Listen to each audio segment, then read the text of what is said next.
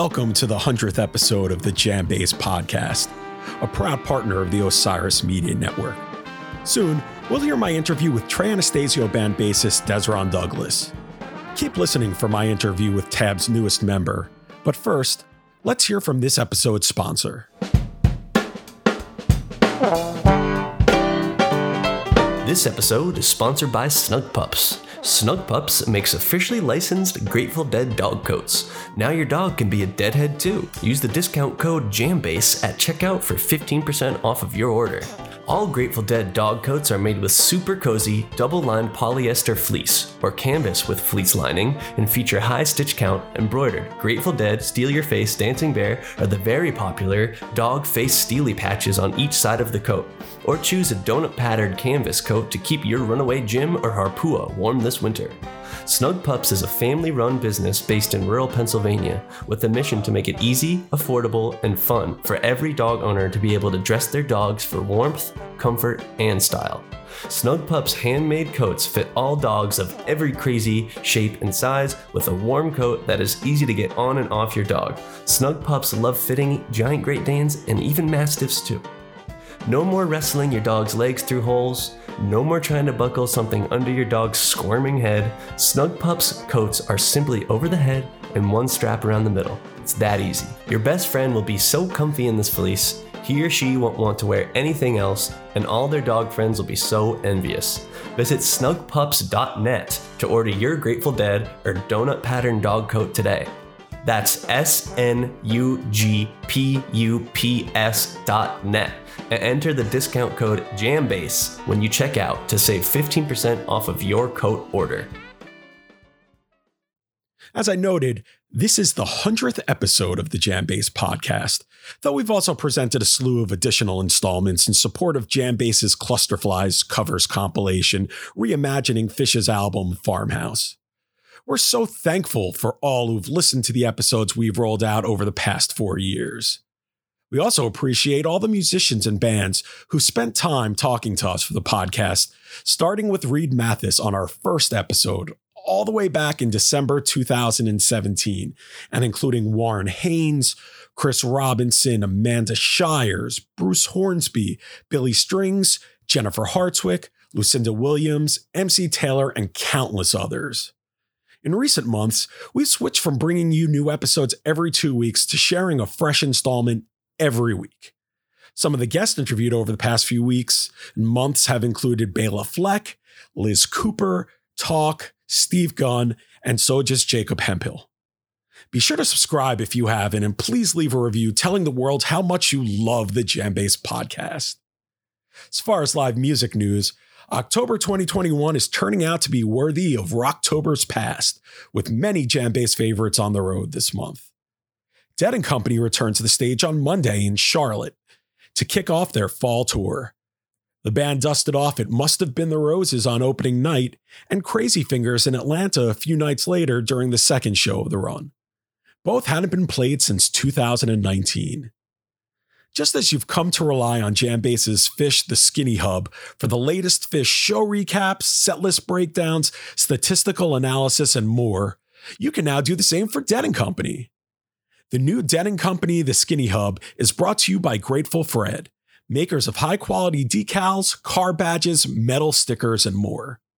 Check out the newly launched Dead and Company The Skinny Hub at jambase.com slash dead dash skinny for a breakdown of the band's Summer Tour 2021 and visit Jambase to get the lowdown after each fall tour Dead and Company show.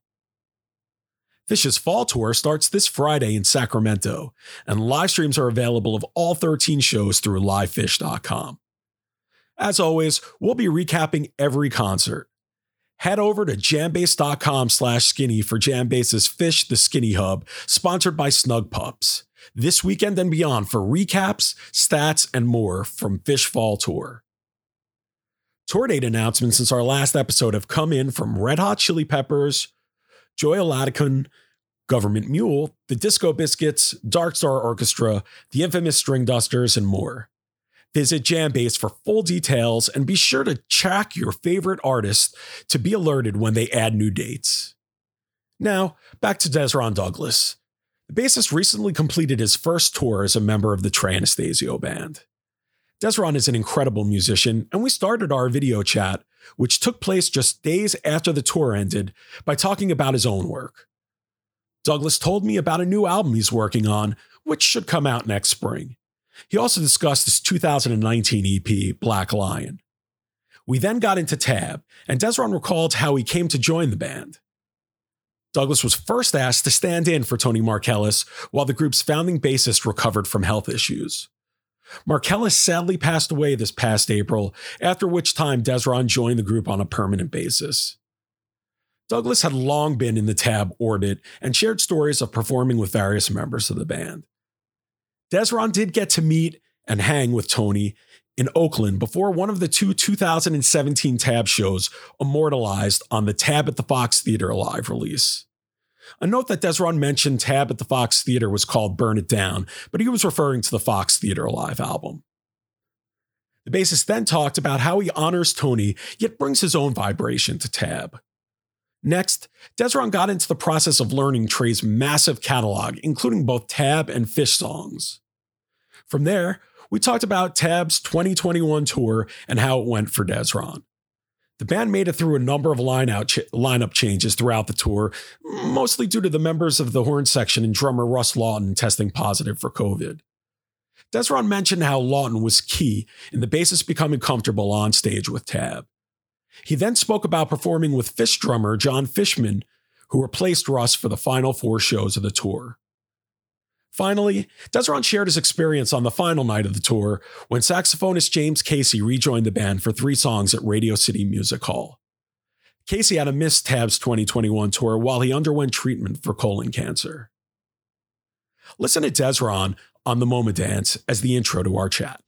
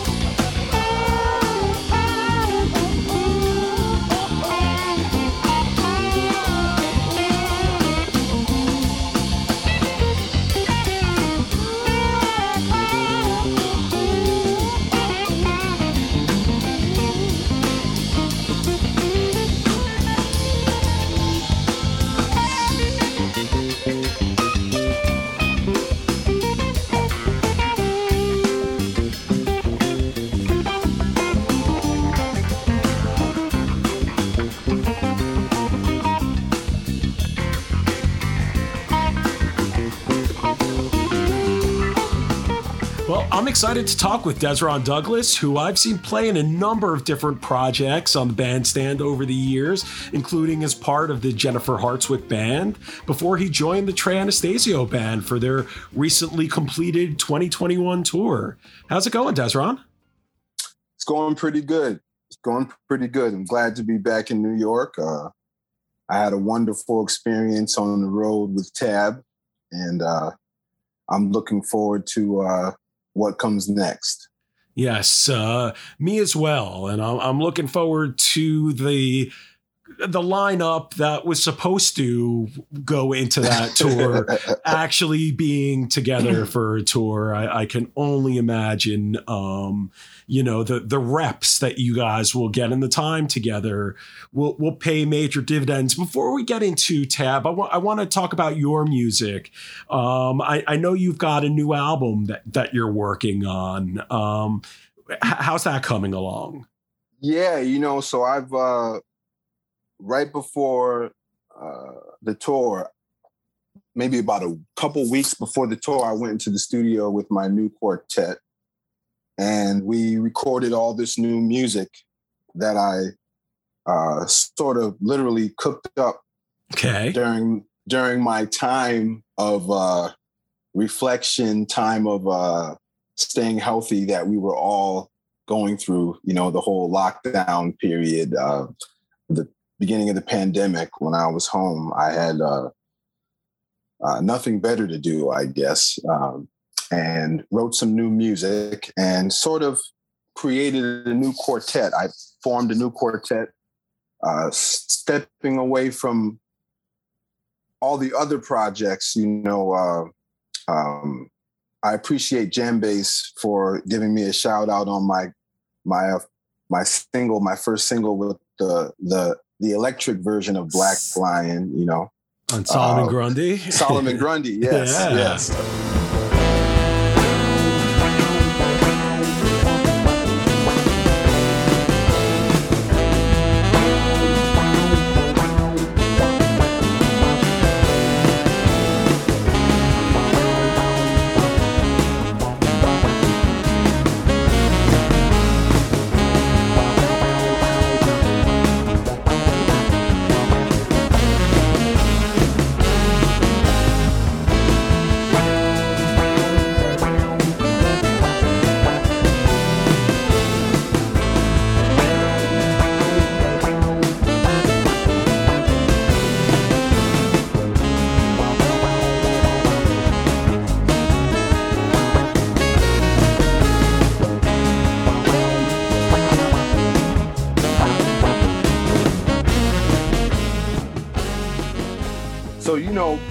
Before uh, 2020 happened, there was a lot of of uh, push with that unit.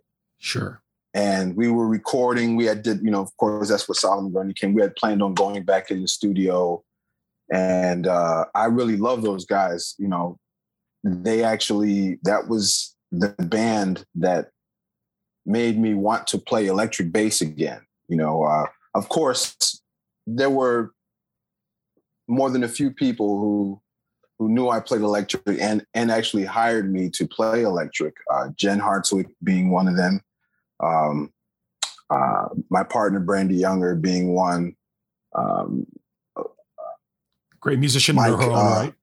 yes, yes. Uh, Mike Mike Nickel, uh, Nickel from Nickel and Dime Mops. I played in the hip hop band for eight years with him.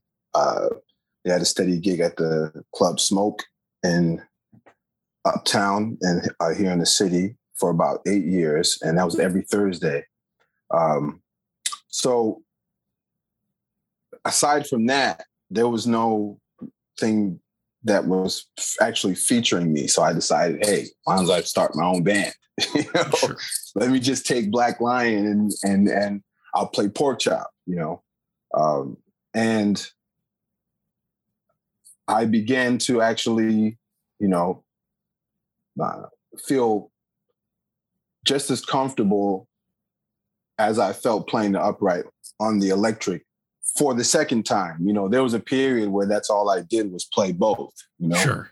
And then of course I hit this long period where I, I was pretty much exclusively playing the upright. Um, so this new quartet was sort of it started leaning back toward that, just the upright, and but but playing playing the music that I was feeling, you know, uh, going going in a direction that I was feeling at the time. I'm still feeling that that way, but but uh, um, when when Trey reached out to me, I of course picked up the electric again and began playing and began writing music on it. And so I have four tunes that we recorded with electric, even a tune that I'm singing on, believe it or not. Um, so I'm looking forward to mixing that.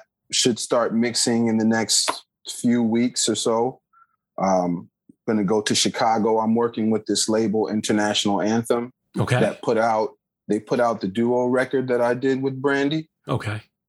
Um, and uh, so I'll be mixing in Chicago and and doing some more recording, doing some overdubs of uh, vocals. I have three songs that are going to feature different uh, vocalists.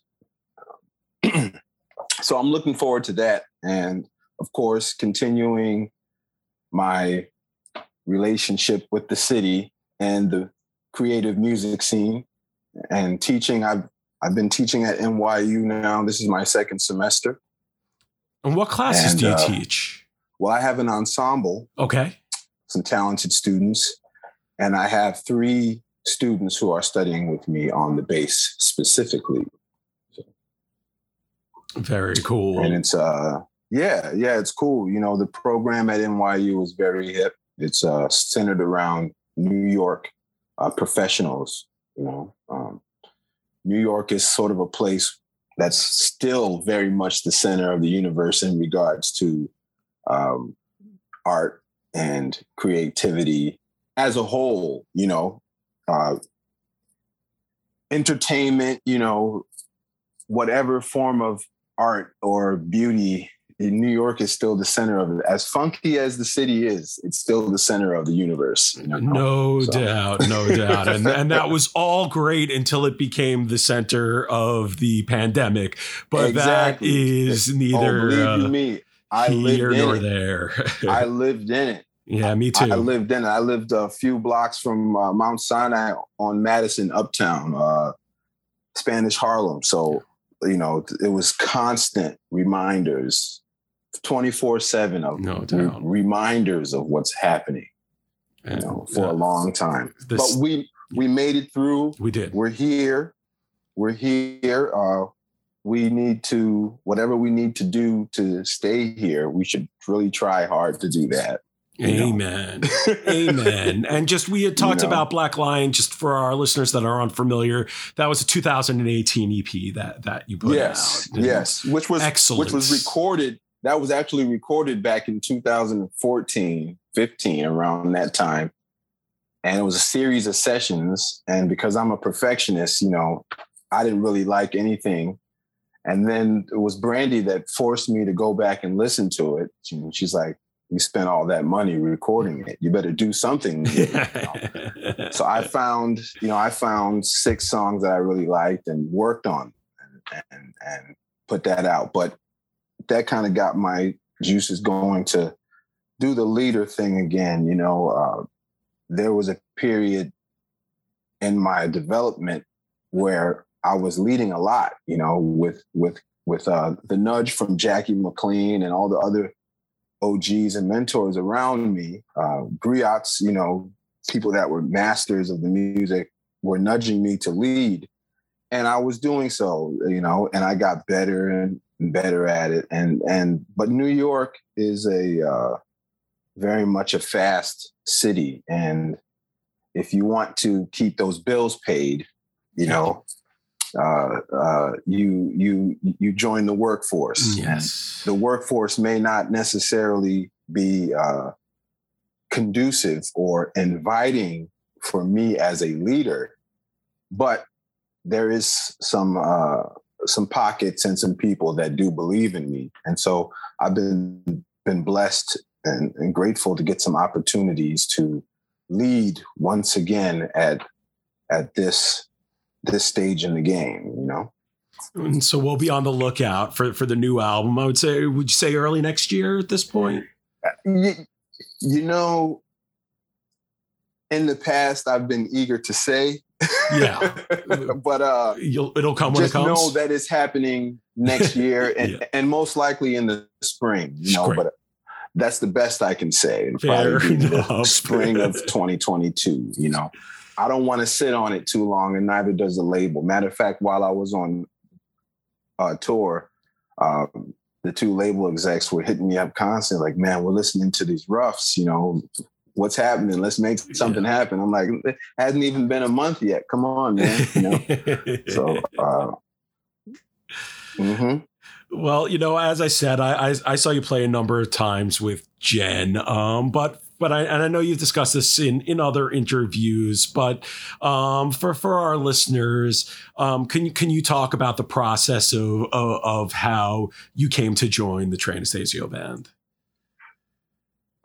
All right, cool. So me and Jen met in 1999.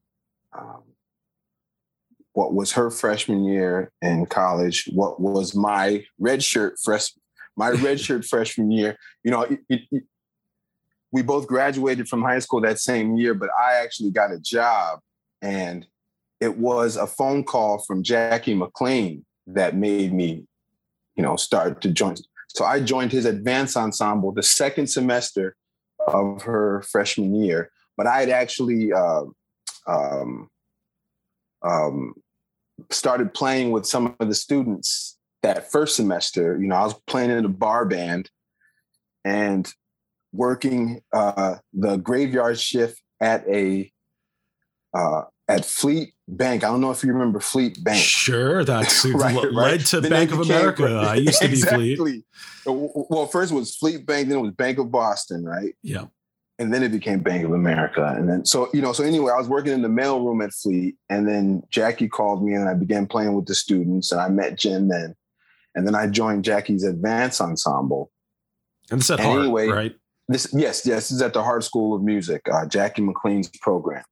And uh, me and Jen became instant friends. You know, she's a brilliant musician. She was a brilliant musician then, yeah. you know, then, and she still is now, you know, it's just even better, you know. But uh um we became instant friends. And then as soon as like, you know, I really got used to her being around because there weren't too many great trumpeters, you know, and you know, as soon as we all got used to her being there, you know, sometimes you can take for granted how great someone is, you know. Sure. We're all friends, we're all hanging, but in the big picture, when it comes to like the music, you know what I'm saying? Uh, as soon as we got used to her being there, she got called from Trey and ripped away from us, you know. And so it was then that I first learned about Phish. Um, I while I was in high school, I was a fan of the Dave Matthews Band and and and and that scene, and of course other bands. I had listened to a lot of different music, but I actually attended Dave Matthews Band's concerts, and I didn't really get hip to Phish until when Jen uh, got to that from Trey. Exactly, and of course I became a fan. Um, definitely a heavy fan of uh, Trey. You know, uh, and I got to sort of learn all about him through her over those years. And of course, uh, in 2000, I played the Berkfest with her, and we opened up for Medeski, Martin, and Wood. And it was on that gig, which was the first, uh, it might have been the first Jennifer Hartswick band gig that I played on with her. Uh, it was, that's when I met Ray Paczkowski um, and Russ Lawton. And of course, there were some other great musicians in that band. This guy named Dave Diamond, he was on guitar, and uh, um, I'm trying to remember who else was in that band. Um, but uh, trombonist Andy Moroz. Oh, right, um, former member of Tab, yeah. Yeah, he. You know, I actually met him. You know, it's funny. I met Andy at Litchfield Jazz Camp when I was 18, and he was. I think he was like 16, 17. Uh, and then a few years later, Jen's like, yeah, we got this trombonist Andy Rose, and I was like, I know him, you know. So, so we played together in Jen's band, you know. Um, so, I, you know, just like that, that process of working with Jen in her unit, I began to meet other musicians who were playing in the Trey Anastasio band in that that world that scene. She was literally my only connection to the the jam band scene. Um, and uh, I think it was, I'm not going to be exact, but Phish played a concert in Las Vegas. I think this was maybe 2004. Right, in April. Yeah they played a, a concert in Vegas, and Jen got hired to do the after party. And so this is my first time to Vegas. Man, I literally got off the plane and lost 50 bucks at the slots. Oh, yeah. uh, you know, like the slot, you know, there's slots when you get off the plane. I literally, and then I was drugged. I was bummed for like 24 hours. Like, I already lost money. You know, I'm cheap, you know. That was similar was, to my situation in Vegas. Yeah. man, I was super cheap then. But anyway, we get to the uh, the the gig, and the gig started late. Maybe started around one one thirty in the morning, and so about an hour ten minutes into our set, Trey shows up and sits in, and we play for another forty five minutes to an hour. And I, you know, you know, I just remember, you know, him playing the snot out of the guitar for like 45 minutes, you know. That's a great description. And we just vibed. Um, and then I didn't see him face to face again for maybe 10 years, okay. 10, 10, or 11 years. But I knew, you know, I knew all about him. And, and of course, Jen would always, uh, I was working with Jen through the years and she'd always talk about the band, you know, uh, constantly talking about the band. So I felt like I kind of uh, knew them. She, she loved Tony. She absolutely loved Tony. She would always say, you know, he's her favorite uh, bassist. And and then of course I would get jealous because I, you know, you know, because I wanted to be her favorite bassist. But you know, bass is bass. If you're playing some bass, you know, that's all that really matters. You know, you know, if you're doing your job and you're you're doing your best to be a support system, then everybody should like everybody. You know, everybody should be everyone's favorite Bring because you're doing your job. You're, because you're doing your job. You know what I'm saying? Um, but I felt like I knew Tony before I actually met him. And we met uh, maybe about 2018, if I'm correct, when Tab was recording that Burn It Down record. Maybe it was 2019 at the Fox Theater. Okay. In Oakland, right? No, San Francisco. No, no, that's Oakland. Oakland, right? yeah. Fox- I think it was 2017 in Oakland. In 2017 Oakland.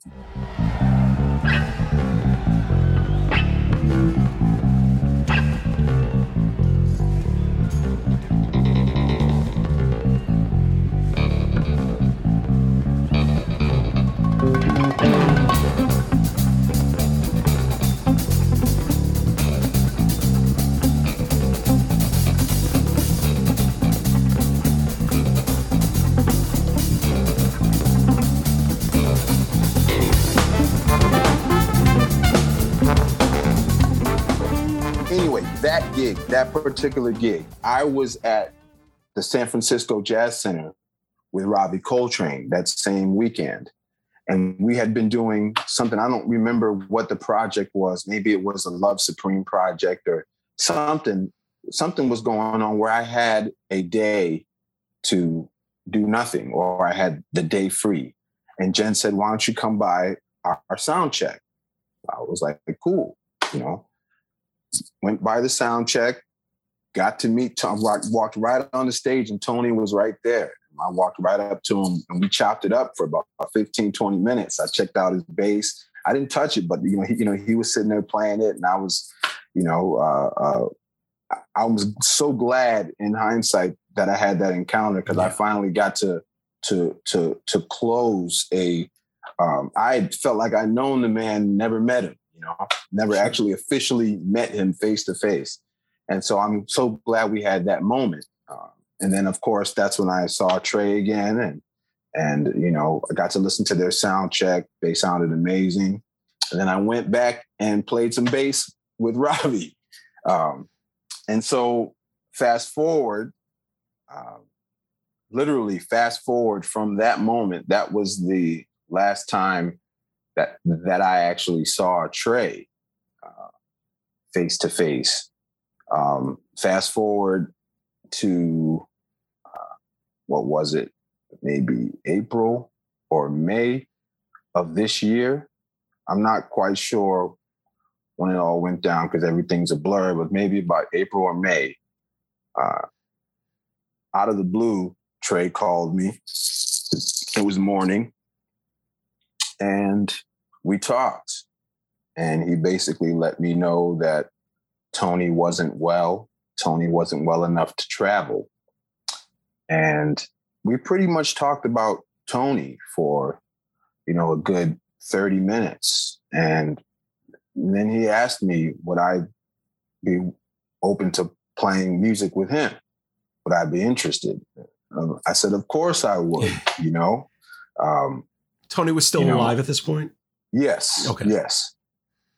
And but I guess the doctors had told him, you know, he wasn't well enough to travel. Okay. You know, so the whole conversation that that pretty much dominated the the the, the topic that dominated the conversation with me and Trey was all we want is for Tony to get better. Right. You know, this is the time he can take this time to get better.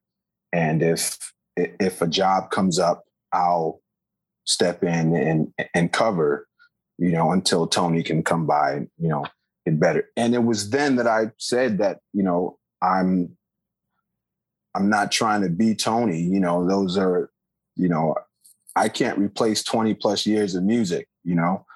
But what I can do is is be the best that I can be for the band and contribute my vibration to their vibration, always honoring what was built, you know. Um, you know, you can't learn this music without knowing and learning Tony. Absolutely. You know, it's it's a, it's very much so a study in Tony Markellis. You know, um, if you're if you're not hip to him um, outside of of uh, what he's done, and you want to listen to Trey's music, it's a study in Tony. Heavy study in Tony. So, um, but Trey totally said that he wanted me to be me, and um, that was an important thing for him to say to me because at this point in my life, man, you know, I'm 40 years old. I've done my absolute best to be uh, the best musician I can be for a lot of great band leaders, you know, that I've had the blessing to be around. Um, and I feel like it, it's time for me to do uh, what I want to do. You know, I've I've uh, not not to say that you know I'm going to stop doing what I'm doing. You know, but I don't feel bad about um, taking this different journey. You know, sure. Um, uh, so it was almost like perfect timing when Trey called me. You know, on as far as where I am in my life. You know, uh, if if this had been four or five years ago, I would have straight up been like, man, I would love to, but I'm not, you know, I can't. I'm not in that, you know, I'm not in that headspace, you sure. know, like literally, literally, you know, w- one thing I don't like to do is set myself up for failure. So, you know, it has nothing to do with how great someone is, you know, an opportunity uh, uh, Jackie McLean used to always tell me, time is everything, son. You know, when it's time, you'll know what to do, you know?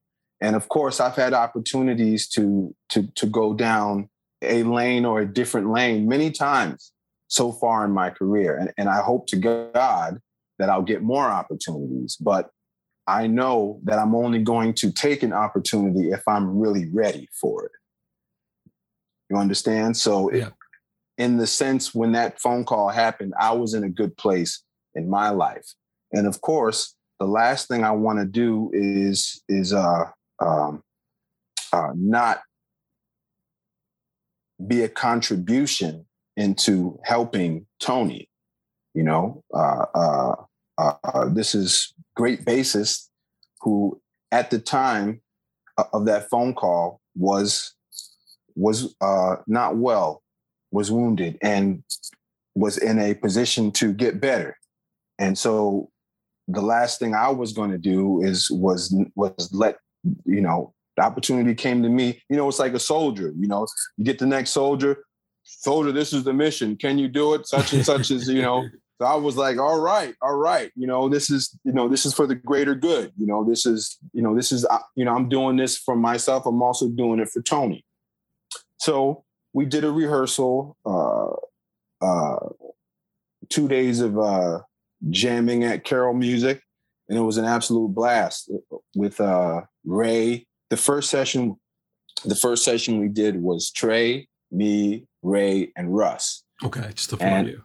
I was very comfortable because me, Russ, and Ray, we've already had a vibe. Yeah. You know, like we had a vibe for almost 20 years, you know. All the times we've gotten together to play, we had a vibe. Uh, and then, so then I, I think Trey immediately felt that connection. And then, of course, those two days, I really got to got a chance to connect with Trey. You know, musically to hear where he's going, hear the similarities in the way we think.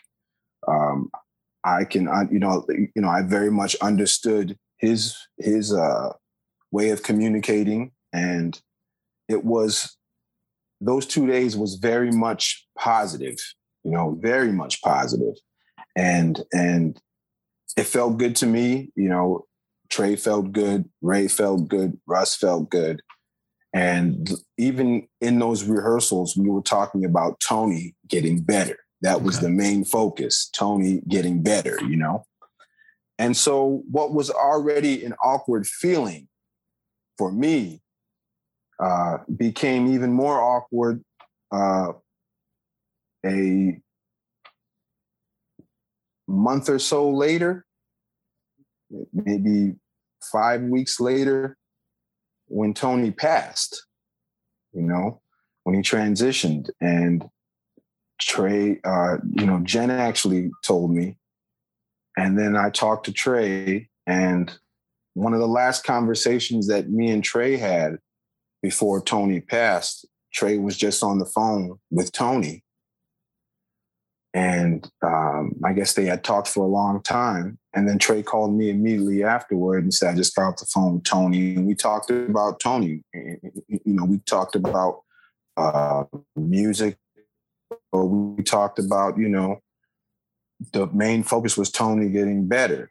And so I went another three weeks, went, you know, immediately back into what I was doing, working with my quartet, working on the music.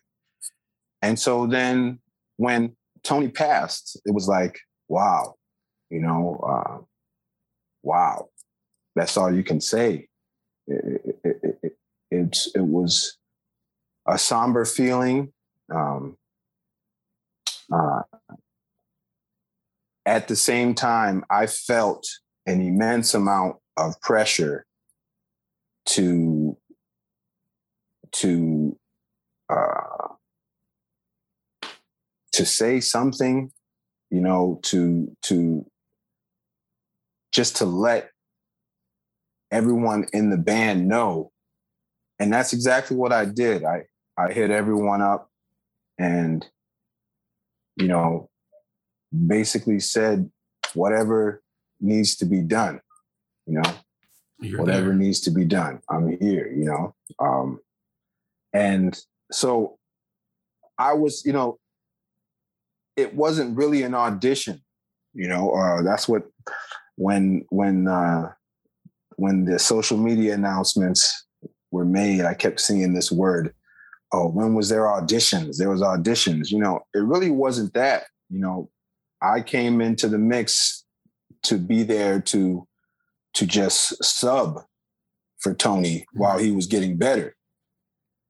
And and and, and that's why I did this that little two day jam that we had worked out so great that everyone felt good about me learning this music.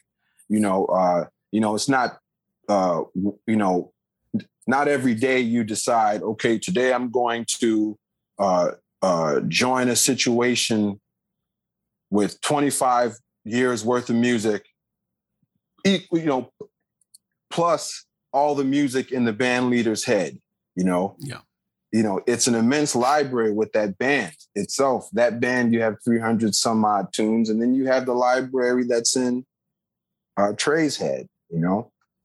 Mix that with the library of music that's in Ray's head, the library of music in Russ's head, the library of music in Jen's head, and Natalie's head, in James's head, in Ciro's head. I mean, Ciro has been, you know, the bandstands that he's been on meld that with the the amount of music that's in my head, you know, which is always expanding.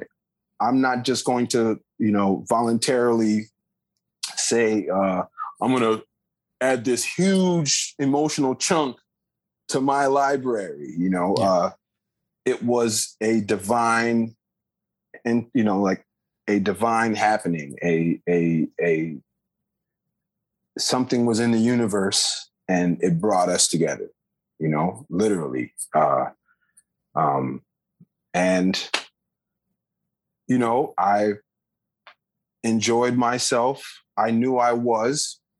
Uh, the music vibrated on a very high level from the moment we all got together to rehearse until the very last note. Uh, and even though some of the members of the band changed throughout from that first rehearsal to the last note.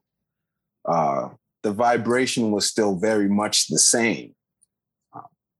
Never changed the steady high vibration. Uh, and yes, a lot of music, a lot of music, a lot of music. Um, what were Trey's expectations of you learning his repertoire coming into the uh, tour? He had no expectations. He just he just basically he said the same thing the first day that he said you know maybe the the couple days before the first rehearsal he said the same thing just do what you can you know learn what you can you know and so um but at the same time when he said learn what you can you know it's very funny uh um i had learned the record and then I got hip to the LivePhish app, and I was learning some, you know, tunes here and there. And we say the and record. Then, uh, Burn It Down, okay. the last record. Oh, okay, the last record. You know, uh, I learned that whole record, and uh, and then I, you know, began on my own time because I had a bunch of things I was doing. You know, I was still at that time I was still producing Brandee's record. Um, you know, I was working with my band. I was, you know, working with Ravi, um,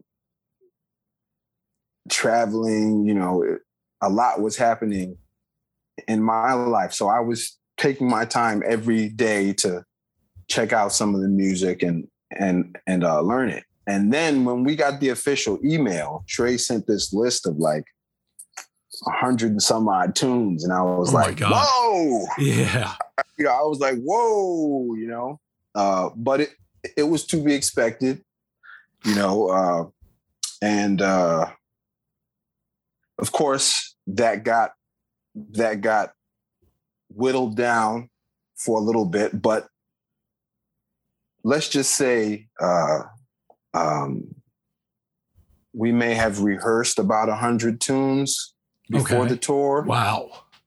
And we we we took that material down to about 80 that we toured with. But uh, because of the situation, an additional uh, 30 to 40 tunes have been soaked into my head because of the situation You know, a lot of those Phish Phish songs I really didn't know. Okay. Um, because know, of the uh, situation uh, of the change to the lineup. Yeah, okay, yeah, you know what I mean. You yeah. got to roll with the punches. So Absolutely. the library changed, yeah. and so you know, and it was like boom, boom, boom. Um,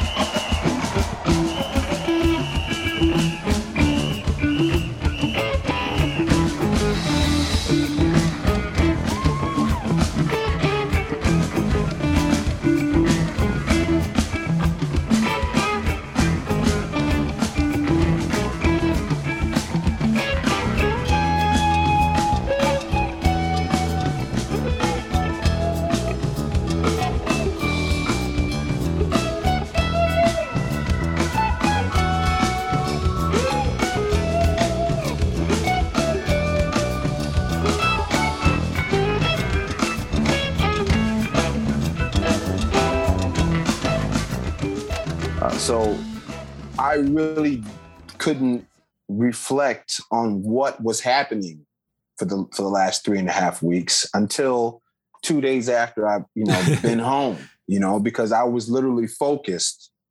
Um, I mean, this is what I do. I play the bass. It's yeah. it's no different than when I was nine years old and my father was looking at me in church and he said, You don't play anything except the bass line that's that's what I told you to play. I told you to play that. You don't play anything except that. If you do that great, you'll be great, you know?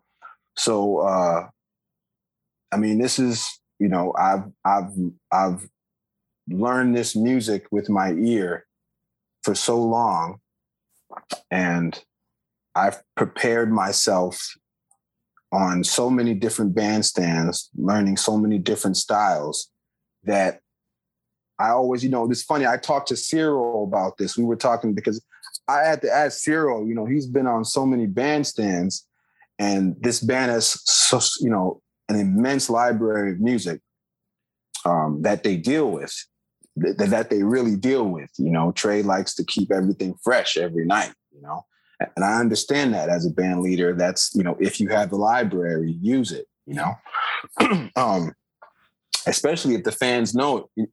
You know, it'd be totally different if you play, you know, seven or eight songs and people in the audience are like, "What song is that?" You know. but when when when the fans come out and they know every song, you know, why not use it? Why not play them? You know, we are um, geeky. You, right? well, you know, you're fans of the music. Uh, no doubt. Uh, uh, man, when I go to Japan and play this music, this you know, play jazz music that was created here in the United States. When, when I've played concerts in Japan, there has not been maybe one or two songs that I've played there. I've toured Japan at least 25 times. In that time, maybe two, maybe three songs that the people that come to the concert don't know. And maybe that's that's because it, it, was an original. This is the right. first time we're playing it, you know. First time anyone in the world is going to hear this song. We just wrote it uh, you know, two months ago, we're showcasing it on the tour. You know, that's why. They, but other than that, they know the music. So you're fans of the music, right? Um, so going back to what I was saying, um, what was I saying? You were talking sorry, to Ciro. Oh yeah. So so I asked Ciro, uh, you know, I said, man, you know, because he had asked me, he's like, man, how are you learning some of this music so fast? He's like, man, you know, you know, you know, you know, he kept coming to me. He's like, man, I, I'm not sure how you're doing it. So then I asked him, I was like, man, you've been on so many bandstands. I'm sure you can always find, you know, there's never one thing we have to remember as musicians and as creatives is that there is nothing new. There's nothing new. There's, there's only different ways of saying it you know? So, you know, I'm sure, you know, I said to him, I'm, I'm sure there's something, there's a rhythm something that, that reminds you of something else. And okay, you etch that in your memory. Okay, oh, that that's this song. It has that rhythm, or it has this.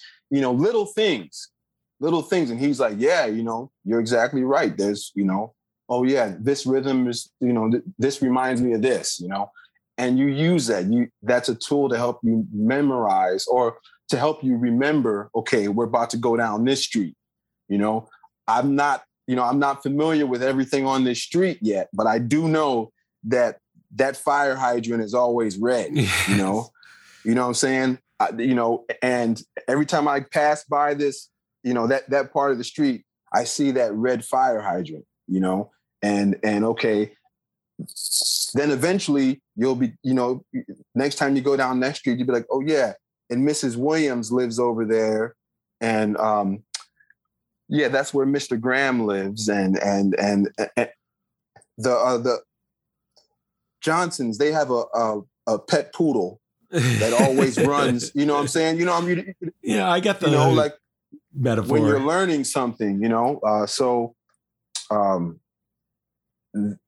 that that actually is the key to how I literally focused and learned all that music. And literally, you know, two days after the, we're all home, I had a long conversation with Jen, and she even said to me, she's like, I don't know how. she's like, I don't know how you did it. And I told her, I was like, there was going to be no way that I wasn't going to do it you know? I were mean, there ever times trey called for a song that you were completely unfamiliar with? Oh many times. Okay. I mean that was in rehearsal you know? Right. And we also did some rehearsals during sound checks but you know in rehearsal he'd he'd uh, call out a tune and i'd be like and then he'd be like well okay we'll learn that one. And he'll you know i'm man since i was since i was uh, the baby, and I'm always the baby in the band. One thing I learned, the OGs used to always tell me, if you don't know something, son, uh, uh, uh, don't be the reason why the song doesn't happen. Sure. you know, if you don't know something, son, learn it. You know, if you don't know, and and sometimes if if if uh if everyone knows the song and you don't know the song, that doesn't mean that they're not going to play the song. Sure. You know, so be ready to learn it. You know, so I was always okay. Someone be like, "Hey, man, you know this one? I don't you know. Let's play it though. Trust me. By the time we get to the end of it, I'll know it. You know, because like I said, for you know, you go down that street. Okay, there's a red Cadillac right there. You know, next time I go down that street, I'm noticing everything else. Okay, now we're here. By you know, by the time we finish the tune, I can probably give you a tour of the whole neighborhood. you know, uh, you know, so it was a lot of music. I, you know, I really can say that. And and but thank God for the the fans who overall were very welcoming and a- very much accepting of uh, what I had to give. Um, I did my absolute best, and I felt like everyone did their absolute best to embrace what was happening. And in the process, something beautiful was created. Um, you know, uh, there's not going to be a moment in this band moving forward that's not going to be honoring Tony in any, you know, in some way. You know, there's there's just about every moment in this band is always, you know, Tony. It's just like the Rolling Stones. You know, we just lost Charlie Watts, yet you know, a good friend of mine and and a great musician uh, Steve Jordan, he's playing with the you know with the Stones now, you know, and and it's every night. It's it's paying homage to Charlie, but he's doing it in his Steve Steve Jordan way, you know. No doubt. Uh, that's all you can do, you know. Uh, is is is become a part of the family, you know. The you know every uh, every unit out here is a unit for a reason. You know, there's, you know, even um, uh, uh, Trey happens to have a band where every piece of the band can step out front and lead if if need be. You know, um, every piece is strong. So, uh, and the whole concept of the band is team ball, which I love that. I love that. It's all about the greater good, you know. Um, which is a reason why I also had a good experience uh, because it's not about me, it's about the music. And I gravitate towards situations like that. I actually thrive in those situations um, where it's not about me, it's about the music. But you know what? I'm to play the fuck out the music. Pardon my French. No doubt. You know, you know, so, uh, you know, my, that's, that's something that my father my father's a, a gospel musician, guitarist. He's all uh, he happens to be a pastor now, and his church is it's it's a coincidence. My father's church one year anniversary is this Sunday, this coming Sunday. Uh, so shout out to my to my dad, Alton Altimo Douglas. Mr. Douglas. Yes, Alton Altimo Douglas, Pastor Douglas. Pastor. Um, yes, sir. Um, um, he would always tell me. He said, "Listen, you know, because I wanted to solo. This is this is around the time when I was first learning how to play jazz. I wanted to take a bass solo. I was I was ready to take a bass solo. So we'd be playing church programs, and I'd be playing the bass line. The next thing you know, I'd like do a little something different, you know, and he'd be like, "Wait a minute, you're taking away from the spirit." He was like, "You can shine. Just be you. Do your job. You'll shine." Like don't don't he said he said everyone that tries to shine does not shine because they're trying to. If you focus on what you're supposed to do, you know, everyone always has their moment. So I'm never looking for a moment. All I want to do is, I mean, let's be realistic.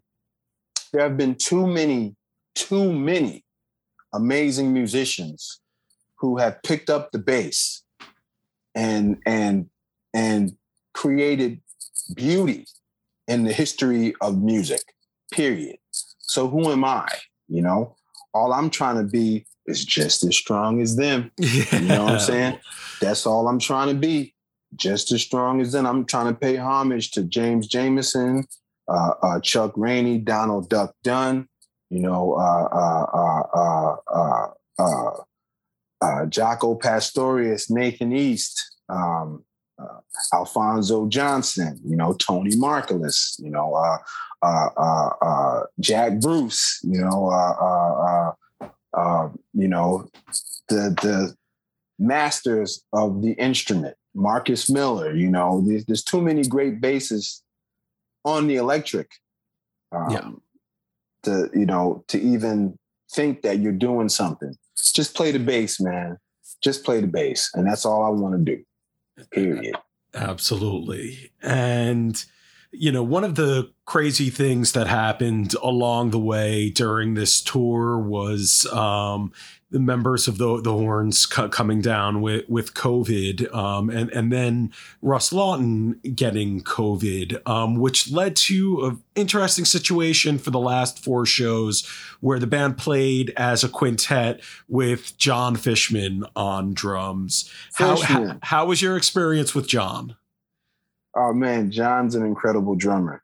You know, uh, that is for sure. He's super creative, um, and I enjoyed playing with him. We had a good time. We had a good time. Uh, uh, for me, it was always the same agenda, the same goal, you know, playing this music. Um, so uh, I, approach, you know, just like I approach everything. Man, you know, um, um, it's not necessarily a a bad thing, but sometimes I feel it is. I never really get starstruck or giddy over musicians. There's only one musician who still makes me feel this small whenever oh, I'm around. Let me him. have it. Who is this? that's that's Ron Carter. You know, okay. I mean, you can't, you can't. I mean, that's the maestro. You yeah. know, Ron is like, you know, that, that's Ron Carter. He's played more bass than anybody. Period. You know, um, uh, you know he's a great electric. But anyway, um, I get starstruck over athletes. You know, um, and being around OGs. You know, Victor Lewis used to tell me there's no hierarchy on the bandstand. When we're all on there together, we have an agenda. And I truly appreciated that about Fishman. He came right in and did his best to to uh, take over for Russ. He even said it, man. He's like, I'm trying to play, you know, I'm trying to give you guys what Russ would do, you know, yeah. what would Russ do, you know? So uh, it was the same agenda. We're playing this music. We're out here, we're hitting, let's just hit. And in the process, some really creative things were happening, you know? No doubt. And while you may have taken the the same approach and everything, the jams went a lot longer and deeper. I mean, there's some of the longest jams in the band's history in years. Was that the game plan coming in because Fish had to learn the material?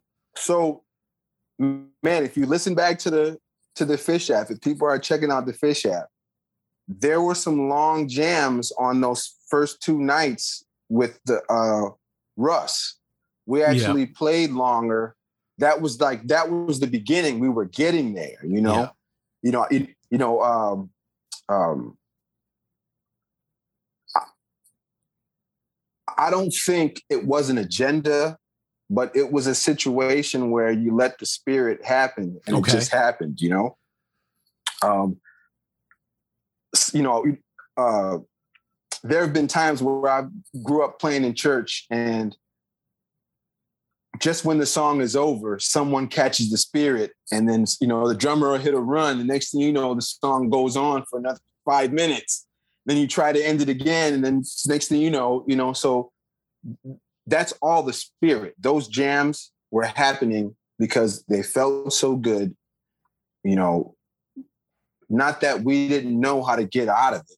You know, we just didn't want to get out of it, and and you know, literally, uh, Trey would play something to spark an idea. Fish would play something to spark an idea. Ray, you know, Ray's always throwing ideas out there. And and you know, there were times where Trey latched on to something, like we all latched on to something different that Ray was playing, you know, and that created something. Ciro would throw something out, you know, Ciro would change the whole timbre. Next thing you know, we're here. And that began to happen on those first two nights. I think that was uh Charlotte. And Nashville? Yeah, Charlotte and Nashville and Asheville. Um, that was happening those first two nights. And then we were looking to continue that when we got to Pittsburgh, you know. Um, and then Russ, Russ, uh, you know, it, that when Russ went down, you know, I think things really kind of got real. Yeah. For everyone, you know. Um, and Fishman came in and like Batman, you know. And, That's and, unbelievable. It's unbelievable. And, and and what happened happened. That's all we can say, you know. Um, when you try to explain something, you kind of take the magic out of it. Fair enough. Fair. You know, so so all I can really say is, you know, the things that happened with Fishman, you know, who knows if we try to do it again, it might not sound like it might not sound like that. You know, that was literally for those audiences. That's the beauty of music and the beauty of, of life when you combine the two, which should always happen. And that's how you create art is what's happening for that day is happening for those people in that moment who are sharing it together, you know? So and and luckily it's all recorded and you can hear it and No. relive it. You know, you can relive it. you know? Have you relived it? Have you listened back to any of the stuff from the tour? Um, man, you know, there was a period during the tour when we were with the full horns where I would listen back to certain specific songs that I knew I could be better on. You know, uh, let me listen to what I did, you know, because I really didn't mean to play that note or, you know, uh, being being a perfectionist, I'll be the first one to tell you when I make a mistake. There's no shame in my game. You know, this this is life. You know, uh, the the the the focus is me trying my best to be on point, and in the process, you might make a mistake. So I, I was listening back to correct what I wanted to correct. You know, not necessarily. Uh, um, not a vanity thing. You know what I mean? Uh, I've been in some situations where I know some people who listen back to to hear how great they sound. You know, uh, me, I don't like listening back nine times out of ten because I'm like, oh man, I'm always gonna hear some, oh man, you know. Yeah, I know you're a painful, you know? perfectionist. It's painful when you hear something that you didn't want to do. You know, meanwhile. You know, someone else might be like, "Man, I don't even know what you're talking about." You know? But me man it, it's really painful like oh why did i have to do that? And you know you you know apologize you know and with with this band with this book there's a lot of subtle things a lot of subtle things that that you know there there might be this small in the grand scheme of the tune but that little part makes everything you know? And so i had to I actually had to listen back to a few songs that was giving me some trouble. You know, the Moma dance uh, gave me some trouble That's in funny. rehearsals. you know, That's the song that I think for for me stands out as my favorite of what you contributed to this tour. That- That's interesting that you bring up I Moma Dance. That's that's Wow. one that that you struggled with. man, you know, the Moma dance.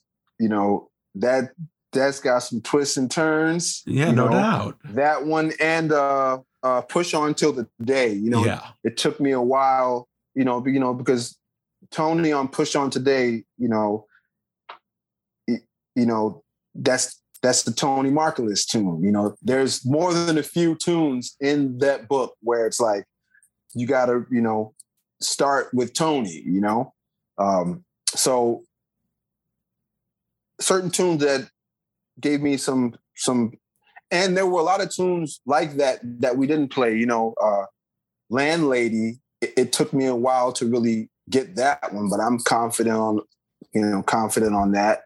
Um, uh, you know, there were a couple other tunes that had some some things in it, you know, and and you know, we actually played one with uh Fishman, you know, like I really wasn't familiar with that song uh um what is it called? Undermind? No, no, no, no, no, no. What, is it Tube? Did we play Tube, yes, called this Tube? tube, yes. Uh, that that was uh, Trey hadn't played that with you yet before you played it in. Uh, I think that was the first night of Radio City. It, it, Yeah, yeah, yeah. yeah. We played it. The, you know, that was my first time playing that tune. You know.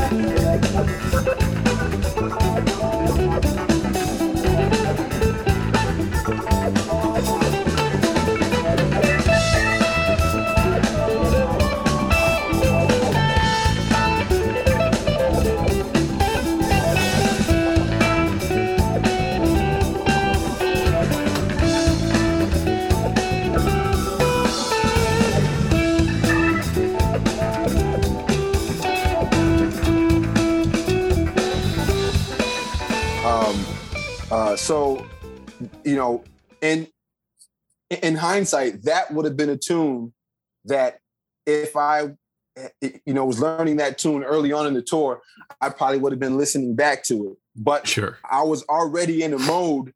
You know, by the time Fishman came, I was literally like, you know, uh, uh you know, you know, trying to catch, you know, uh, uh, trying to catch for Roger Clemens, you know, who uh who was probably a better Red Sox than he was a Yankee, you know. You know, even though you know I'm a diehard Yankees fan, but uh, you know I Glad to was hear that.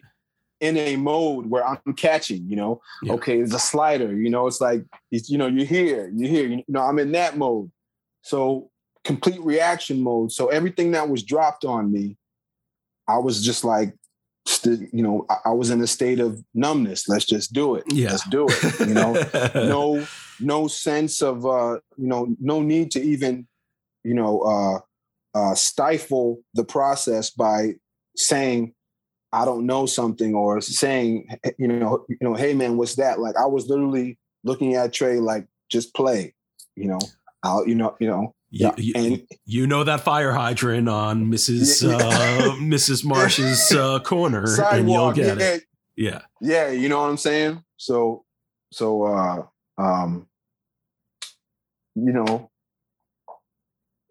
moma i had to really listen to moma a lot you know and because when you listen to the Phish versions they they do it different yeah, just you know just about every time. And so um listening to tony play it and then you know when we were in rehearsal you know trey kind of uh sort of gave me clearance to figure it out for myself you know? So i felt like um felt like that was one of the tunes that I was also uh, truly being me on it, you know, um, not not not playing what someone else played, but playing the song, you know. right.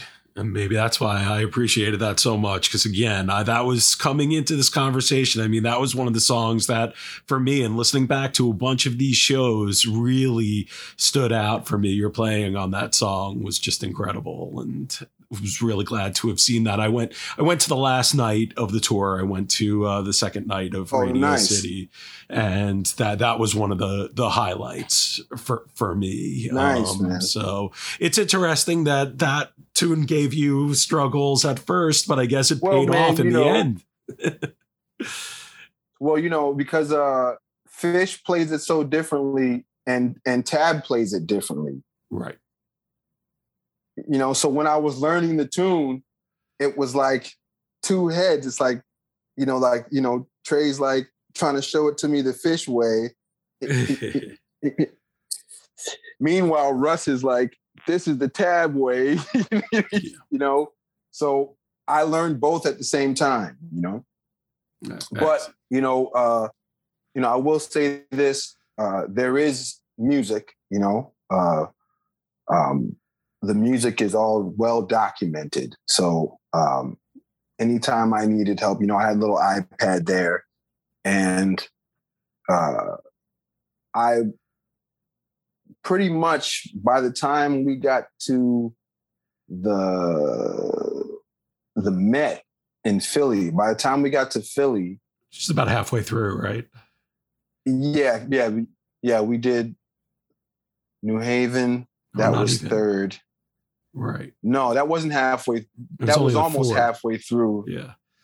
Halfway through was actually Wilmington, I think. Okay, got it.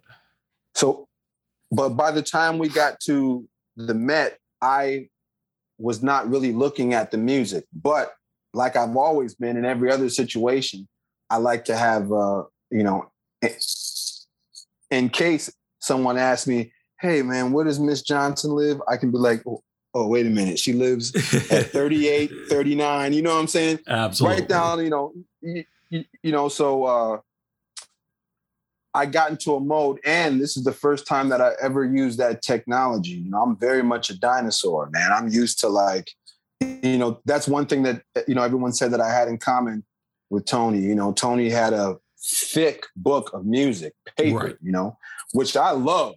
That's you know, that's my shit. I'm, yeah. I'm like, give me the paper, the pen. There's nothing more assuring than man-made power. You know, it's like I know exactly what it takes to write something down, and it's etched in your memory. You know, uh, versus let me put the passcode in, find the page, you know, get it. You know, meanwhile, 20 million notes have gone by already. You know, so you know, I had to figure out that technology, and and that actually helped in sharpening uh, me knowing something. You know, uh, there was a period during the first three nights, specifically Portland, Boston, and New Haven. Whenever Trey called a tune out, whatever the next tune was, I was literally immediately looking at Russ and screaming at him, what tune is this? you know, meanwhile, Russ is playing it and he's trying to figure out the name of it, you know, and he's like, you know, because it's a lot of music. No doubt. You know, but but but he knows it, you know, he, you know, so he's playing and he's like, you know, by the time he would tell me the title, you know, I'm already like, oh yeah, you know, like you know, you know, you know, sensing. So it, you know, very helpful. You know, Russ, I Russ was my, you know, I actually gained so much more love for for Russ on this tour. Without him, I know I would have failed. That's that's for damn sure, wow. man. Okay. Without Russ, without Russ, I know I would have failed because he was more than helpful on on me um, memorizing um, the certain things about the tunes to to get me quick. At the same time, he was like that drill sergeant. You know, it's like drop and give me 20 now oh, drop and give me 20 you know trey would call a tune and but you know it was important for me to get on the band's level you know and the one element that was difficult for me was being quick with it you know. Because i'm i'm 20 plus years removed, man. Yeah. I'm trying to learn, you know, you, you know, all this information in a short period of time. And so, you know, Russ was helpful at the same time he pushed, he was he was pushing me, you know, and and we began to push each other, you know, you know, it was literally like, you know, let's get deeper into this groove. Let's let's lock harder, you know. We were almost like a steady train, man. Every time we hit the bandstand on this tour, we were a steady train. And and and I haven't gotten that with many drummers uh, period. I've only gotten that with some of the senseis, you know, Louis Hayes, uh, Michael Carvin, you know, um, um, um, um, the great Ralph Peterson, who we lost, you know, where, um, you know, Willie Jones, you know, Jonathan Blake, you know, uh, uh, Neil Smith, you know, when you get on the bandstand with them, you know, it's the time, the groove, the feel. You don't have to worry about any of that. You're just playing the music, you know? You don't have to worry about if something's going to fall apart. You're just playing the music because you're you're both already in that steady train, you know? Um, so I really me and Russ were already like this, you know? We were already super tight beforehand. Great every every, every time we got on the bandstand together, it was a blast. This tour, man, I actually peeped, peeped, you know, how beautiful a player and beautiful a cat Russ is, you know? And I, I'll say it again. If it wasn't for him, I probably would have failed, man. I probably would have, you know, but he was like, man, I got you, brother. We're in this together, you know? We're in this together, you know? And is, so, is, is is Russ okay? And are all the bandmates that tested positive for for COVID? Is is everyone okay? Yeah, everybody's great, man. You know, okay. uh, uh, you know, they made you, it you know, through. You can use this interview as a commercial for the vaccine. The shit yes. works, man. Yeah. It works. Glad to hear. You know, it works. You know, I, you know, truthfully, it works. I'll say it again. The vaccine yeah, works. I'm glad to hear it. Glad to hear it. And uh, just a couple more questions, and I will uh, let you get on with your weekend. But um, did Trey, you know, you mentioned that it was important to you that Trey the guidance that he gave you was to be yourself. Now, mm-hmm. when you were rehearsing or shedding or learning the stuff, were there any times though where he had a specific instruction when it came to something that he wanted you to play in in any of the songs? Uh, man, you know, in the whole grand scheme of things during those four days of rehearsal that we had, there was maybe uh, three tunes that because I didn't know them, they were new to me in the library of music. He asked me, you know, and those tunes happened to have been tunes that Tony had played iconic bass lines on, you know, like the parts that, that they were actually became Tony's parts became the song. Okay. Now there were there were a lot of songs like that, but I was already approaching. He didn't have to say, he didn't Trey didn't have to say anything because I had already figured out. Okay, this Tony's bass line is the song. Okay, so I'm just gonna play. You know, I was already approaching it that way. You know, so he didn't really have to say that. But when I learned Quantegy, Sorry about that. My phone acts like it wants to die. Learning Quantegy, uh, Trey, you know, told me check out what Tony's playing first, you know, before I started learning it. And then, it, you know, it, you know, that was, he, he, he said something on that song on, on Push On Till Day. Okay. Uh, there's a certain part where you get this horn shout chorus, you know, you, you know, he said, there's a part Tony plays an iconic part there. He said something there, and then on on uh on that tune in rounds, I actually learned that on the uh the uh sound check. So um it was literally, you know, um you know, Trey was like, "Well, this is what Tony." Well, actually, Ray, but Ray said, "This is what Tony plays on that." Okay, and it was just a, you know, you know, just the riff. Those were the only times that anything like that happened. And, you know, that's a pretty good percentage in the grand no scheme doubt. of the 150 plus tunes no that doubt. I actually soaked in, you know.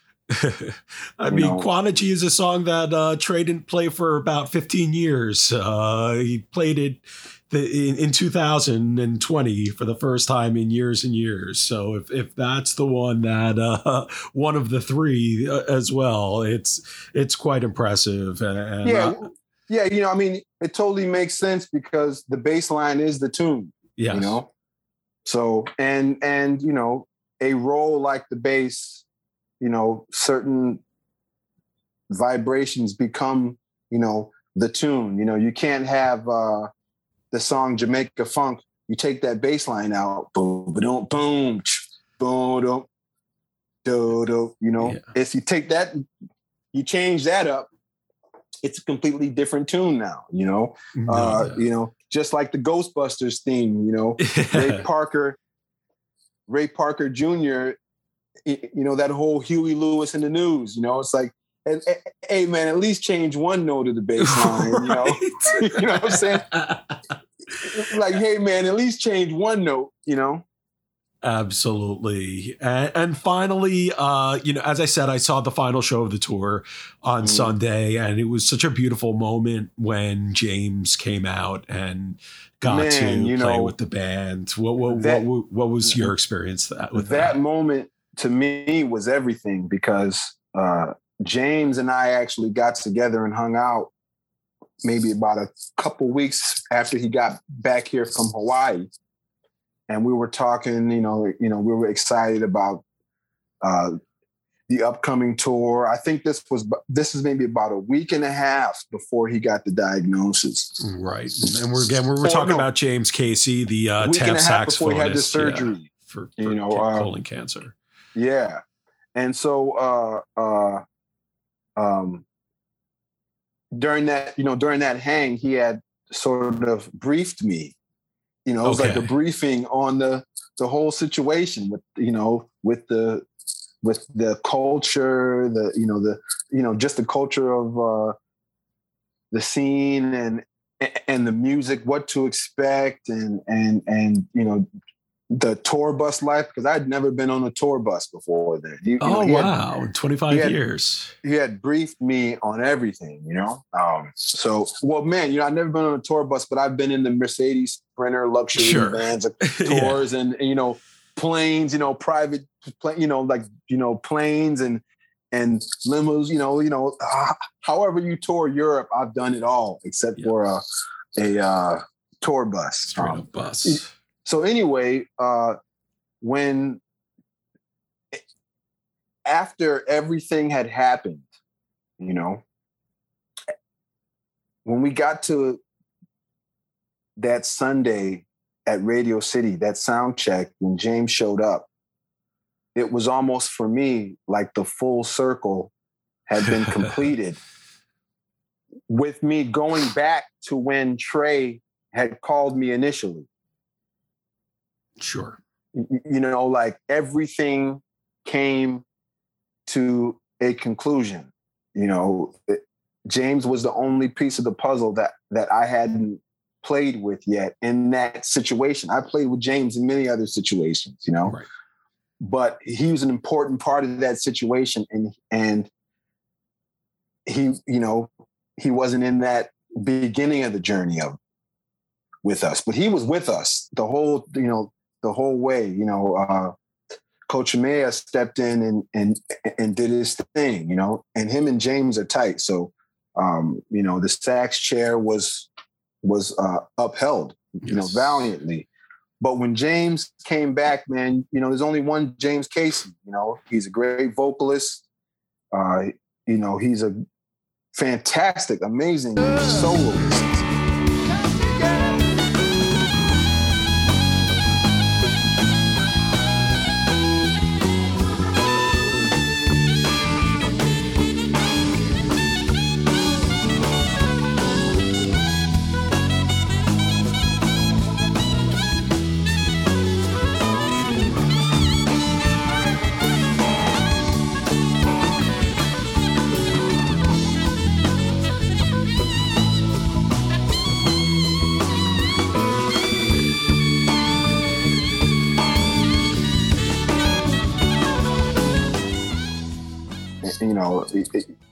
I actually missed his sound, and it was good to hear him on soprano. I hadn't heard him on soprano much. I You know, had I know him as a tenor player. You know, me as well. he's got a great soprano sound. You know, sort of reminded me of Grover, big time. You know, so I was like, you know, okay, you know, it it, it was literally came full circle, and it was very, you know, I'm sh- I know it was an emotional moment for everyone on that bandstand, specifically James and Trey, you know, but Ray, Ciro, you know, we were all fish, you know, we were all in it together.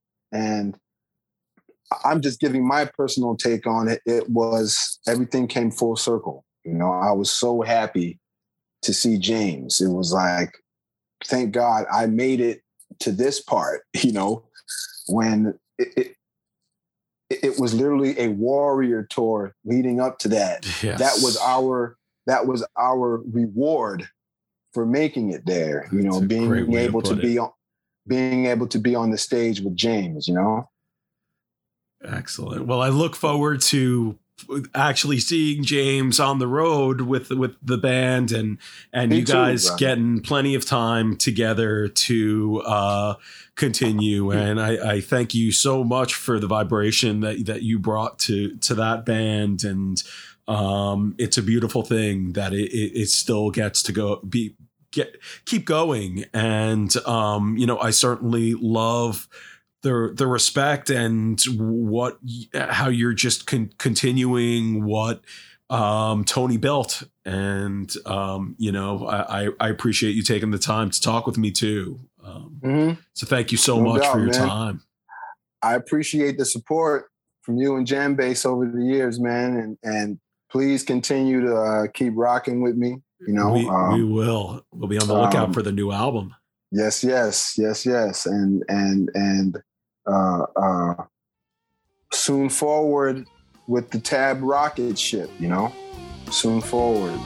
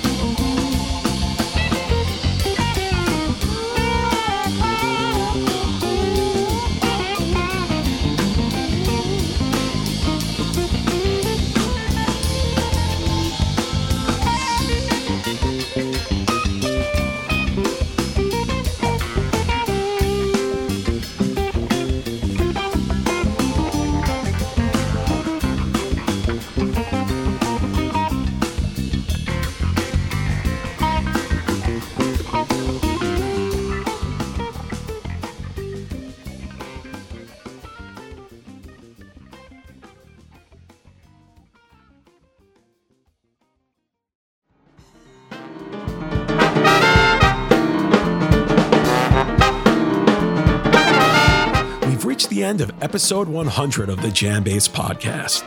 100 episodes, wow. We want to thank our longtime producer, Jake Alexander, for producing this installment and nearly every episode of the podcast. We appreciate you, Jake. Our theme music is Cable Car Strut from Alexander's Clangin' and Bangin' project. Also, thanks to Dezron Douglas for taking time out of his schedule to chat with me. We'll be sure to keep you posted when the bassist announces his next album. Finally, Thanks to you for listening. We certainly couldn't do it without you. Take care and go see live music if you can do so safely.